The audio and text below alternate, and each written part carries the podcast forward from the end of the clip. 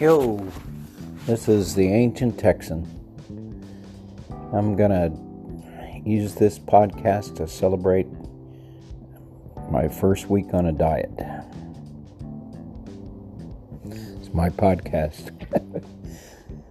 I've lost nine pounds the first week on this diet. Wow. That to me is like if I never lose another pound or gain it all back, that's like a miracle. I've been overweight, oh, most of my, oh, from 40 years on. I used to tell people from about 35 years old, I put on a pound and a half. Started out real skinny and ended up real plump. A week ago, I was 226 pounds, which definitely into the obese category. Um, I probably don't fit your idea of obese person. I hike three or four times a week, typically three miles, but anywhere from two to five miles, and it's up in the hills of Fair Hill, sometimes White White Clay Creek Park um, walk my dog about a mile two or three times a week. On top of that i work in the basement and i typically do 20 30 stairs per day. So i'm not inactive. Uh, playing tennis with the pandemic so I've been very active most of my life, and I'm still working at it. And I've tried like a million diets, and I've failed a million times, and this may be a million and one. Who knows? But I kind of invented this diet myself. Now, the one other time, um, when I was about 230 pounds. Um, this is back in 95, which is what, 20 years ago? 25 years ago. I went on the Atkins diet and lost from 230 down to about one well 199 or something i just barely got past the 200 what a boring diet. Ugh. It works. I've tried that diet two or three times uh, since then and taken off a little bit, but not very much. And I couldn't will myself. The diet so damn boring.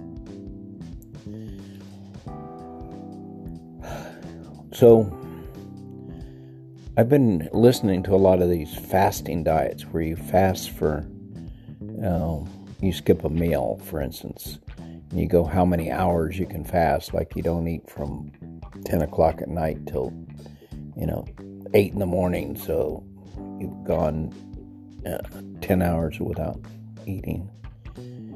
Or you skip, you know, breakfast and lunch and you go to dinner that's you know 20 hours or something 18 hours um, found that hard to do come afternoon. Well i found just skipping breakfast didn't do much for me. And if i tried skipping lunch by mid-afternoon i was ready to eat the refrigerator. And it didn't work very well.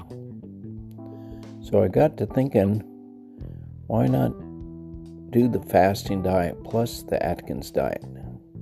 Now, I also have kind of a philosophy that, you know, you look back at nature and see what mankind has done. And, you know, we've only been farming in five or six hundred years and doing a good job of it, or 2,000 years. It's a relatively short period of time. And for millions of years, we wandered around the planet. But even more significant is up till the time of my parents, which isn't that long ago, like 1900s, 1920, even into 1930s, most people did not have enough food to eat. and there's still like 20% of our planet that doesn't have enough food, but we're really in a different era where our problem is not, you know, calories. We, very few of us suffer from the problem of not having enough calories. Because we have too many calories and we have crap calories, processed food. So I kind of look at nature and say it's a guide for, you know, if you look how we developed living on the edge. So, you know, missing meals and going without just seems pretty damn normal. I mean, that's that's the way the Indian or any no, you know, Australian uh, nomads, uh, the Aborigines. They kind of wander from spot to spot, and sometimes they have enough. The Indians followed the buffalo, and when they have buffalo, they have a whole truckload to eat, and in between, they times got hard. So, I think your body is kind of designed to cycle uh, between, you know, having food and not having food. So that that that actually seems to me pretty normal. I also kind of buy into the idea that, you know, processed food. Um, generally, if it's in a, you know, paper container, a box, plastic wrapped all around it.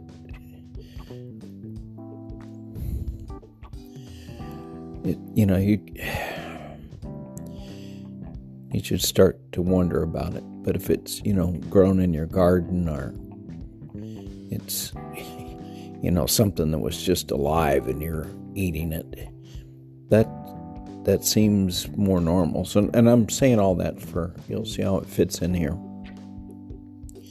So, what I started doing a week ago to lose nine pounds, wow, is I get up in the morning. First adjustment I had to make is I like my coffee.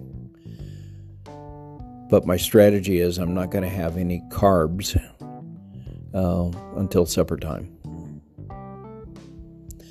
So I think the best thing would be just not eat except one meal a day at supper time. But that's pretty damn hard. Or at least so far it is for me. So I like my coffee, and I like my coffee with a lot of cream. Cream, a lot of carbs. Well, I do half and half. I'm going to look at uh, uh, whole cream and see how many carbs it has. And it's it's not like the world ends if you get a couple of grams of carbs, but it's very quickly. Usually on the Atkins diet, they say 25 uh, grams a day of carbohydrates. I could do 50 back back in the day when I keep kept track of being in ketosis. And I also go into ketosis pretty fast. And I think that's primarily because I'm active and use up the sugar in my body. So in the morning, the first adjustment, I have coffee and I'm just barely putting a touch of cream in the first cup, and then I when I cap it off, I don't put more cream. So right now, I'm psychologically working myself down to no cream. Come lunchtime, I'm starting to get hungry, and on the fast, I would have nothing. But I figured, why can't I just have a couple of eggs? Fry me, fry a couple of eggs and eat them because it has no carbs. And so this is a combination of fasting and no carb diet. So lunchtime I have um, two eggs.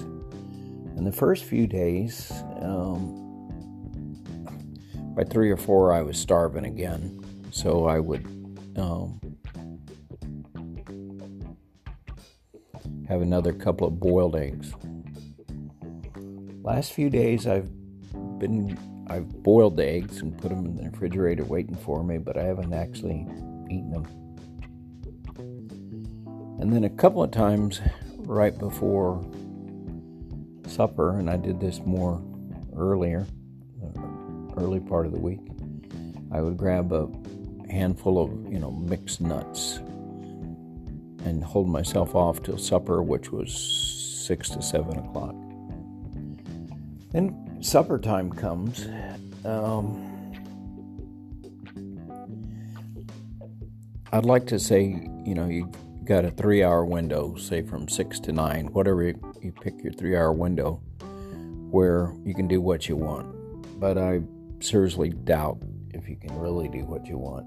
It turns out if you fasted all day, you're not quite as prone to, if you just do what's comfortable and don't psych yourself out.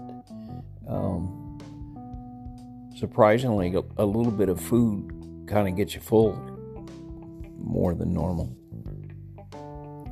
So, evening time, what I what I do is kind of the philosophy eats still to eat healthy. You know, eat some fish or chicken. You know, low fat meat, but it's not the end of the world. Eat some beef. Um, try to eat salad, leafy vegetables. If you want some potatoes or you know the starchy stuff, yeah, go ahead, but go light on it. Now I start getting in trouble with my rheumatoid arthritis with the bread and that kind of stuff. So I don't know. You can try it. And I'm staying away. And then after that, I, I since I have a three hour window, I eat moderate amount. And surprisingly, I don't have to eat much, and I'm kind of okay. But I psychologically still need something else. So I think one of the first nights, I had a little bowl of ice cream. Well, that causes my rheumatoid arthritis to act up, and I ached that night. So next time I came around, uh, I had nothing for a couple of nights, but it psychologically seemed tough for me. So, what I've tried, uh, I think two or three times, is I get a this low sugar yogurt, the yogurt that has. Um, mine has like six grams per serving, which is the lowest I can find and you probably want yogurt that don't get the non-fat because I think the fat kind of help helping you stay. And you know, I cut up some fruit, some put some blueberries and strawberries, and even a little bit of mango in there. So that's quite a bit of of um, carbs there. But this is all in the you know your three window three hours of indulging and you have that yogurt and it tastes surprisingly good because you've been without the carbs. It's like wow. Feel like almost like a sugar high on those strawberries. Um so that that's kind of the basic thing. Then I, then you know nine o'clock then i don't eat again till the next day at uh, six 21 hours i'm gonna do without. Now i've made a couple of exceptions, but I think these are logical exceptions. When I'm going to go hiking, and I go hiking with this fabulous woman, uh, Kelly, who's my chiropractor. Yeah, I got a little crush on her, and my wife knows that. It's, all right. We're cool. My wife really likes her. So do I. Anyway, when I go hiking with her, it, I really have a hard time keeping up. Going up those hills, she really presses me. So going into that with, you know, having eaten for 10 hours or 15 hours, whatever it is, um, my butt's dragging.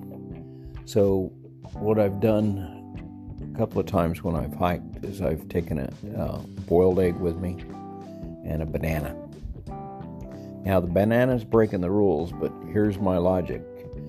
That hiking's consuming two or three hundred calories. That's going to burn up the, you know, 100, 200 calories that's in the banana. And it's, you know, it's sugar calories, but I'm, you know, putting it in and I'm consuming it for that activity. So I think that's still, you know, at the end of that hike, my blood sugar is probably still pretty low. Anyway, it, it seems to be a reasonable strategy that if you're going to do something real strenuous right at the beginning of that, you are allowed a little bit of breaking the rules. I'm also going to try, and this is next week, we'll see how it goes, um, making some. I have a blender that like eats up everything. I don't know what it's called, but it's you know real high speed crushes stuff. I'm going to start trying uh, making say spinach and cabbage and carrots and just mix that with some ice and blend it up and see if I can find some kind of shake that you know uh, take for a little snack in the middle of the day when I'm getting hungry. But the I idea that I've kind of taken is I, I've got a set of rules. But when I break the rules, I want to break them in a way that is not, you know, catastrophic, that doesn't um, mess up the whole game plan. Anyway, I'm stumbling forward and I've I've had a whole lifetime of failing, but I'm rooting for myself and hoping this is the time that uh, I end up under 200 pounds, and I guess I'll wish for that first, and then we'll we'll see if we can wish bigger. This is an ancient Texan celebrating for you guys that are skinny and don't have to worry about weight. I hope you turn this podcast off early. Anyway. Thanks for listening. This is the Ancient Texan, wishing you a good day and, and success at whatever you're doing. Namaste.